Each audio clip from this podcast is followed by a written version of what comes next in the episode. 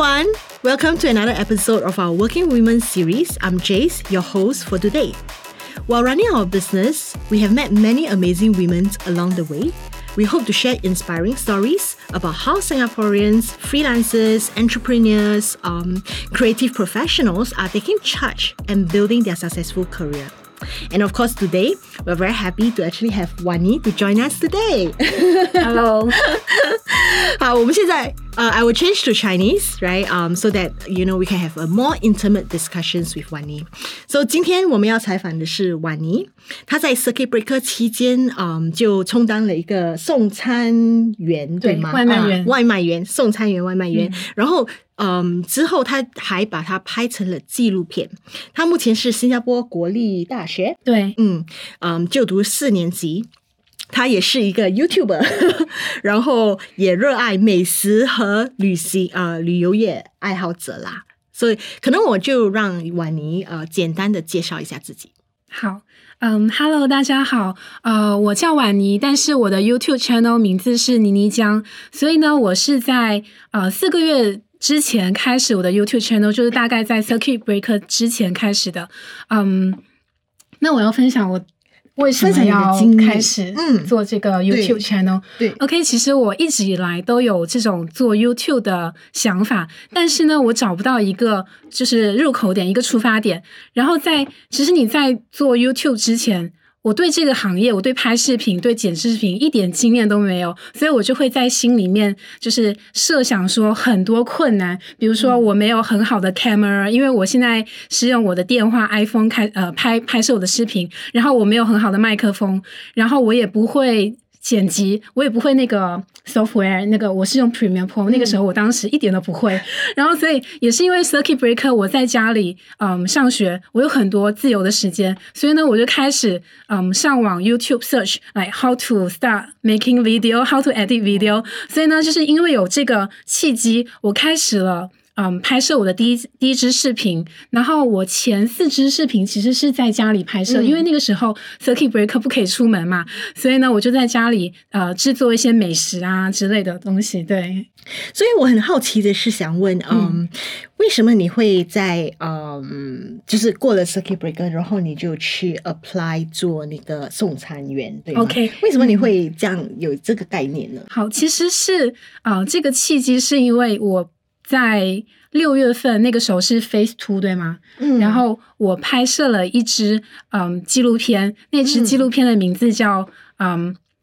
口罩下的呼吸。 然后我拍摄这支纪录片的出发点， 就是我想要记录下当时 Circuit Breaker 时候， 那个时候人们戴着口罩是怎么样生存， 因为呢 我们之前从来没有这种戴口罩的经验， 所以我就很好奇， 然后我想要访问一下不同职业的人， 所以我当时访问了很多不同职业的人， 比如说计程车司机， 然后外卖员也是其中一个职业， 因为就像我们大家知道的， 外卖员在 Circuit Breaker 期间， 他们的工作 就是需求量增加， 对， 所以我就去访问了一位 外卖员， 然后他分享给我他的经历， 然后他就告诉我说， 他为什么会开始这份工作， 然后他就跟我讲说， 其实这份工作给他很多自由的时间， 然后让他可以去照顾他的家人啊， 然后还有他的小朋友， 对， 然后还有这份工作其实比他以前做全职工作要挣得更多。 然后我当时就很好奇， 因为在我们 就是普通人的想法， 就觉得外卖员可能 你挣的不多吧， 一单可能才挣个5块钱这样子， 5块新币， 然后就觉得 他为什么这么享受， 然后他跟我分享的时候， 我可以看得出他脸上的那种喜悦， 然后我就很好奇， 我就想说， 那我也要尝试看看， 而且当时我有很多时间， 然后我就觉得， 而且我是一个很喜欢尝试新鲜东西的人， 所以我就想说， 那我就是 register 尝试看看， 我就开始了 我送外卖的这个工作经历。 所以你在这个送外卖的工作经历里面有怎么样的体会呢？ OK， 其实这份工作 它真的非常自由， 就是没有， 你没有任何一个压力， 说你需要今天完成多少个外卖单， 然后你所有的时间啊， 还有你 所挣的薪水都是你自己决定的。 所以呢， 第一方面时间非常自由，然后比如说像我是做 part time 嘛，然后我平常白天也要上课什么的，所以我就会在我 free time 的时候去送外卖。比如说我会weekend 的时候，周六周日的时候，我会做从早上开始，可能10点开始工作到12点，然后我就觉得天气那个时候很热对吗，然后我就回家休息，然后直到下午大概5点钟的时候我又开始继续送外卖，对，然后或者是说比较白天有课的时候，我就会晚上5点钟开始送外卖，可能到10点钟左右。对，这样子我们知道你把这整个经历，就是送外卖的经历拍成了一个documentary 嘛。对。然后你在拍这个 documentary， 因为刚才你也是有分享说你其实也不是不大会善用那些 video editing software 啦，之类的，所以你是怎样克服这方面的困难，然后做了一个 documentary， 而且那个 documentary 还很受欢迎。其实我自己有点惊讶说这一支 documentary 会有这么多人看到，因为据我了解现在有300K 吧。对。然后我是有点惊讶，因为其实那是我第一次面对镜头说话，在那之前我都是在家里拍美食，然后我都不敢面对镜头，我都是拍那种我的背影啊，或者是我在做东西，然后我也没有 voice over，对，因为我那个时候还没有这个，就是不知道如何开始。就是我知道说面对镜头其实对一个 YouTuber 来讲说是一个非常重要的事情，因为这样可以跟观众有更好的沟通嘛。然后OK， 我开始做送外卖那份工作之后，我就觉得其实这份工作大家可能平常有一些误解，就它其实不像大家想象的这么的辛苦，然后其实还有一些我遇到，因为我还遇到了一些很有趣的人，所以我是想说把这些事情记录下来，然后我也想说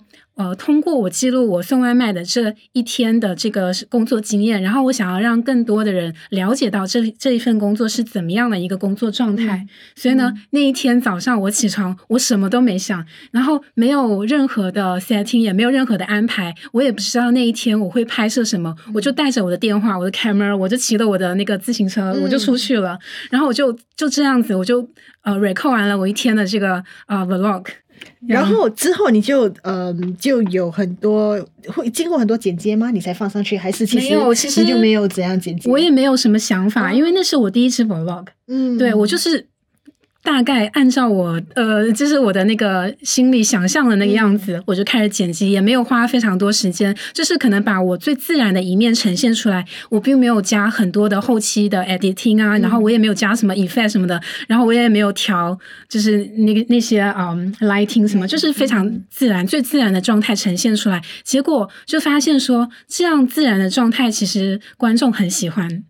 可能那也是你的最真诚的一面。对，就是可能大家希望看到的是一个比较真实的状态，而不是说你经过就是你可能之前安排好了一些场景这样子。对，这样经过了这个可以算是一个 success 啦， right， 这个 documentary， 然后你之后会有怎样的就是direction 吗？就是OK， 我拍视频的内容大部分都是我自己的兴趣，比如说一开始我在家里制作美食，我也是挺喜欢，就是在家里自己做一些美食啊这种。对，然后后面送外卖也是因为我开始了这份工作，然后我觉得我想要把它记录下来，然后包括之后我还拍摄了一些比如说新加坡国庆节环岛，我骑的我的自行车，然后跟着我的 boyfriend， 我们两个一起骑自行车环岛，但是那一期就是我自行车坏掉了半路，所以没有完成。然后之后我们还拍摄了一些比如说徒步coast to coast trail， 46公里，然后我还拍摄了一些我在 NUS 大学生活，对，然后我自己也对新加坡的历史还有建筑很感兴趣，所以我的视频内容里面其实包含了很多，就是都是我自己感兴趣的东西，而且都是最真诚的一面。对，你亲自感受或者亲身体验。然后我想要把比如说我去徒步的那个内容，我就想把我当下的那个就是当下我的想法记录下来。对，对，很好。那可是，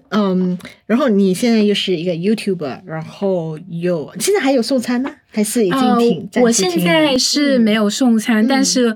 这份工作我不会停，我会一直做下去，就可能是在我放假的时候，对。然后还要兼顾你的学业，那你要怎样评量你的工作还有你的学业呢？因为我现在是国大第4年，就是我最后一年，然后我现在大部分时间都是在 prepare 我的 final year project。我当然会把就是我的 school project 放在第一位，就是 priority 啦。对，然后我会尽量先安排，比如说我们会每周都会有 consultation 跟我们的 professor， 然后还有 group discussion， 我会把这些时间先安排好。比如说我安排拜1到拜4是我在学校做 project 的时间，然后我就会留一整天时间，比如说拜5，我就会那一整天 focus 在我的 video editing 上面。对，然后我是怎么 manage 这些时间，就是可能说我规定说今天我要完成的东西我今天一定要完成，我如果拖到明天的话，那我就会累积更多的未完成的事情。对，对对。然后如果是这样子的话，你有没有想过，像因为你现在已经是第4年了嘛，然后如果你毕业的话，你还会继续做 YouTuber 吗？还是你还会有对你的将来有什么想法？其实对未来并没有并没有一个规划啦，但是做 YouTube 这个事情我真的是很热爱。我觉得做 YouTube 拍摄 video 和 edit video， 还有 edit video 过后我看到观众的一些 response， 我很开心，就是他给我一个反馈，然后我觉得通过做 YouTube 这件事情我自己也得到了很多成长。不仅仅是skill 的成长，还有我的一些 mindset， 我觉得我自己变得更成熟了。对，所以我觉得这份工作可以激发我对工作上的热情，然后还有会激发我想要学习更多的东西，所以这份工作其实我不想要放弃。我可能以后也许我会考虑继续做 YouTube， 继续下去，但是这个很难讲，因为我同时我也很喜欢我现在在学校学的东西。对，但是可以，如果你可以兼顾的话，就两个一起来吧。对吗？其实是没有冲突，是没有冲突，只是说时间分配上面你要考虑到说哪一个是你最重要的东西，因为不可能两个你都想要嘛，你肯定是说一个是放在考虑的第一位，然后第二个做完这件事情，然后再 focus 在第二个事情上。但是现在很多年轻人嘛，也是要做 YouTuber， 所以对那些还没有开始 channel， 但是很想成为一个 YouTuber 的，你会有一些怎样的建议吗？ OK， 其实我就分享我自己的一些想法吧。刚开始的时候，真的不要想太多，就是说。我们其实每个人都一样，你刚开始做一件你不确定的事情的时候，你就会一直在想说这个事情到底我会遇到什么困难，然后我到底会不会成功。其实你真的不需要想太多，你就开始做，因为你一旦开始做这件事情，你在做的过程中你会遇到很多困难，但是你只要把这些困难一件一件的慢慢的解决掉，其实这个事情就很容易，就在你面前并没有多难这件事情，对不对？对，其实这个是一个很重要，不只是做 YouTuber 啦，对，其实我是觉得你做什么都好，对，就是如果你想做的话就去做吧，对，想做就去做，不要想太多，真的，对对，因为很多事情不是你想象的那样，它不会按照你想象的那个方向去发展，所以你想的跟你遇到的事情是完全不一样的。对，而且呢，很多年轻人可能他并没有很好的 camera。你也是年轻人啊？对对对，就是我是就是代表之一啦。对，就像我也没有很好的 camera，我就是用我的电话。你就用你手边你现在已经有的东西，你就开始，不管是电话也好，或者是一些很旧的那些 DV 很好，都可以，你就开始做第一支视频，因为其实第一步是最难的，你要迈出第一步真的很难，但是你一旦迈出了第一步，你就会有第二步、第三步、第四步，所以就是 keep doing，just do it， 不要想太多，真的。对对对，这样之前说从你开始到现在，我在想你应该是已经跟很多人沟通过 ，you know， 对，也帮你。刚才你也是说他帮你成长了很多，然后有没有一些你访问过的人对你给你的启发性是最多，而且或者是给你有最深刻的印象呢？就是在我送外卖的时候，因为我有一支视频是采访了大概10个外卖员，然后我就问他们每天送外卖的生活经历是怎么样，他们是什么时候送外卖，他们是全职还是兼职，然后他们每天挣大概多少钱。然后我就遇到一对夫妻，很年轻，可能比我大不了几岁吧，然后他们有2个孩子，一个女儿一个儿子，大概6-7岁的样子。然后他们2个真的非常年轻，他们是2个都是全职的外卖员，对。然后我就问他说这份工作能不能 support 他的家庭开销，然后他们就说其实这份工作是可以 support 他们的家庭开销的，就是但是你需要，前提是你需要做一整天，对。因为比如说像兼职，你可能做一个晚上，你可能只能挣到50块钱不到，但是如果你从早做到晚做一整天的话，你平均下来，根据他们跟我描述的，他们平均每天可以挣到100块。那如果你是一个非常 hardworking 的 person 的话，你给自己设了一个 target 说你每天一定要完成，比如说200块，其实是可以做到的。就你想我们折中好了，我们算150好了，其实你一个月的确2个人都就是每天可以挣150块，你是可以 support 你的家庭开销的。但是呢，他们也告诉我说他们的concern，就对于这一份工作有很多不确定性，比如说这份工作没有 CPF，然后没有一些insurance support，然后也没有 health support，所以这些东西其实是在任何人做这份工作之前都需要考量的。对，其实也不单单只是受餐业者，对吗？只要你是自雇人士或者你是自由业者，这方面的一些support 是很重要的。对呀，其实我来新加坡已经有大概13年了。哇，我是中学在这里读，所以但是其实我在那个时候我在中国福建，我是读到 Set Tree，然后我来新加坡我就降了2级，我就从 Set One 开始，然后我当时来的时候我是一点英文都不会，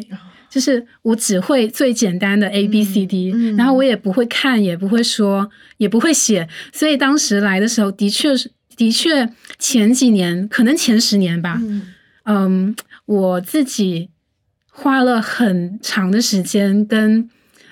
就是我想要适应这里的生活，对。因为一开始比如说我的英文全部都是 fail 的，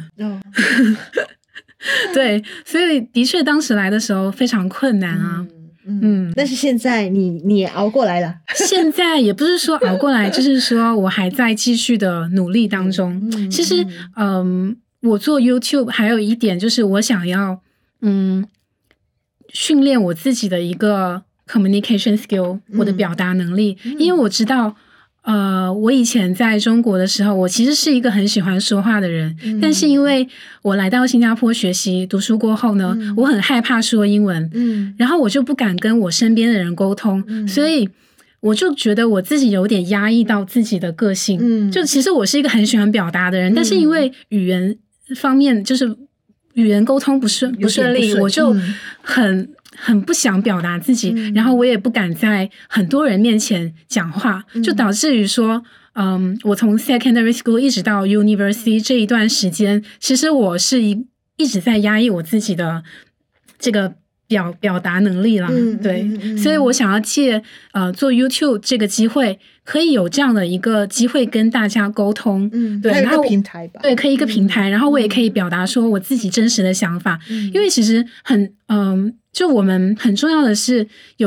你可以输出你的内容，你的想法，然后你才可以得到更多的知识，就是你在跟大家讲你的想法的同时，你也在思考说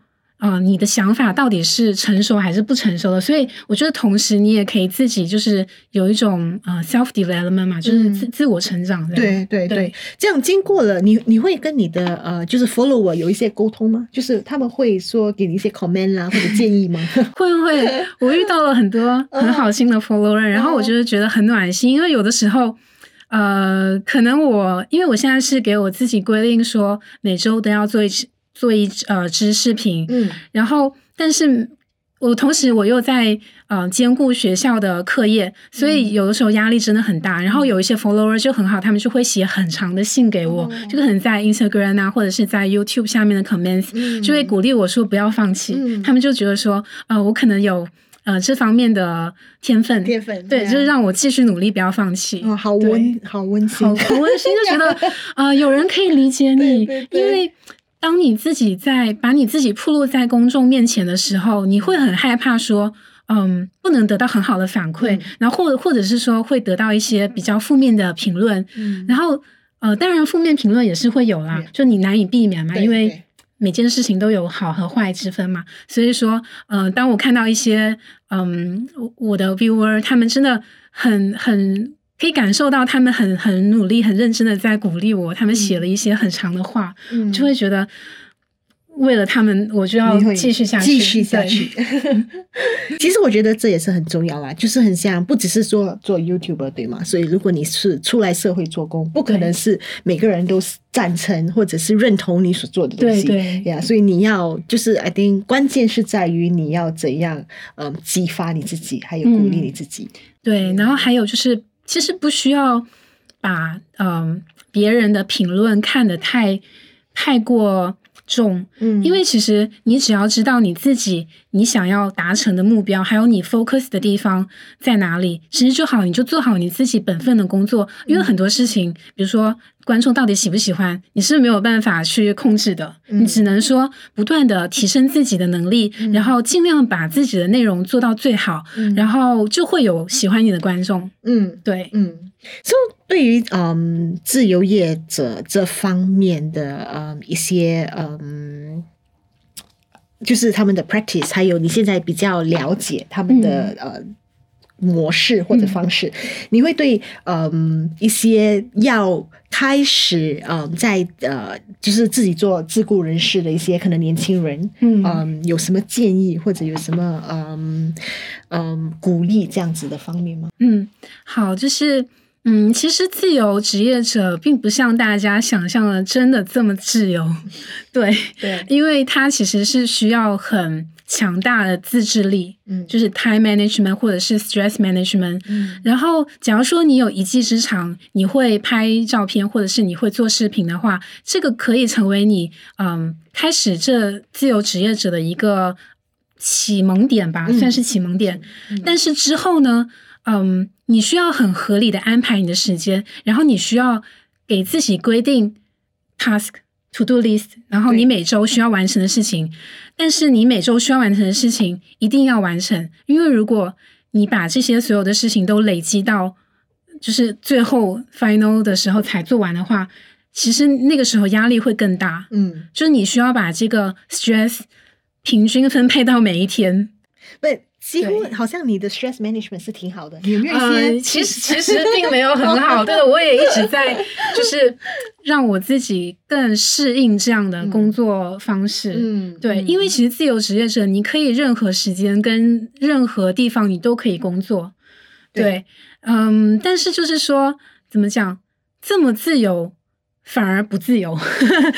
不知道能不能明白，就是其实是很自由，但是你又不自由，因为你还是有 deadline， 对，因为如果你不做东西的话，毕竟大家都是靠这份工作生活的嘛，你不做东西你就没有收入。对，这样在你周围的朋友，你觉得他们都比较向往一个怎么样的工作模式呢？就是可能他们是就觉得毕业后就一定要找份工作，还是很大部分都是说毕业后我要做自己的老板？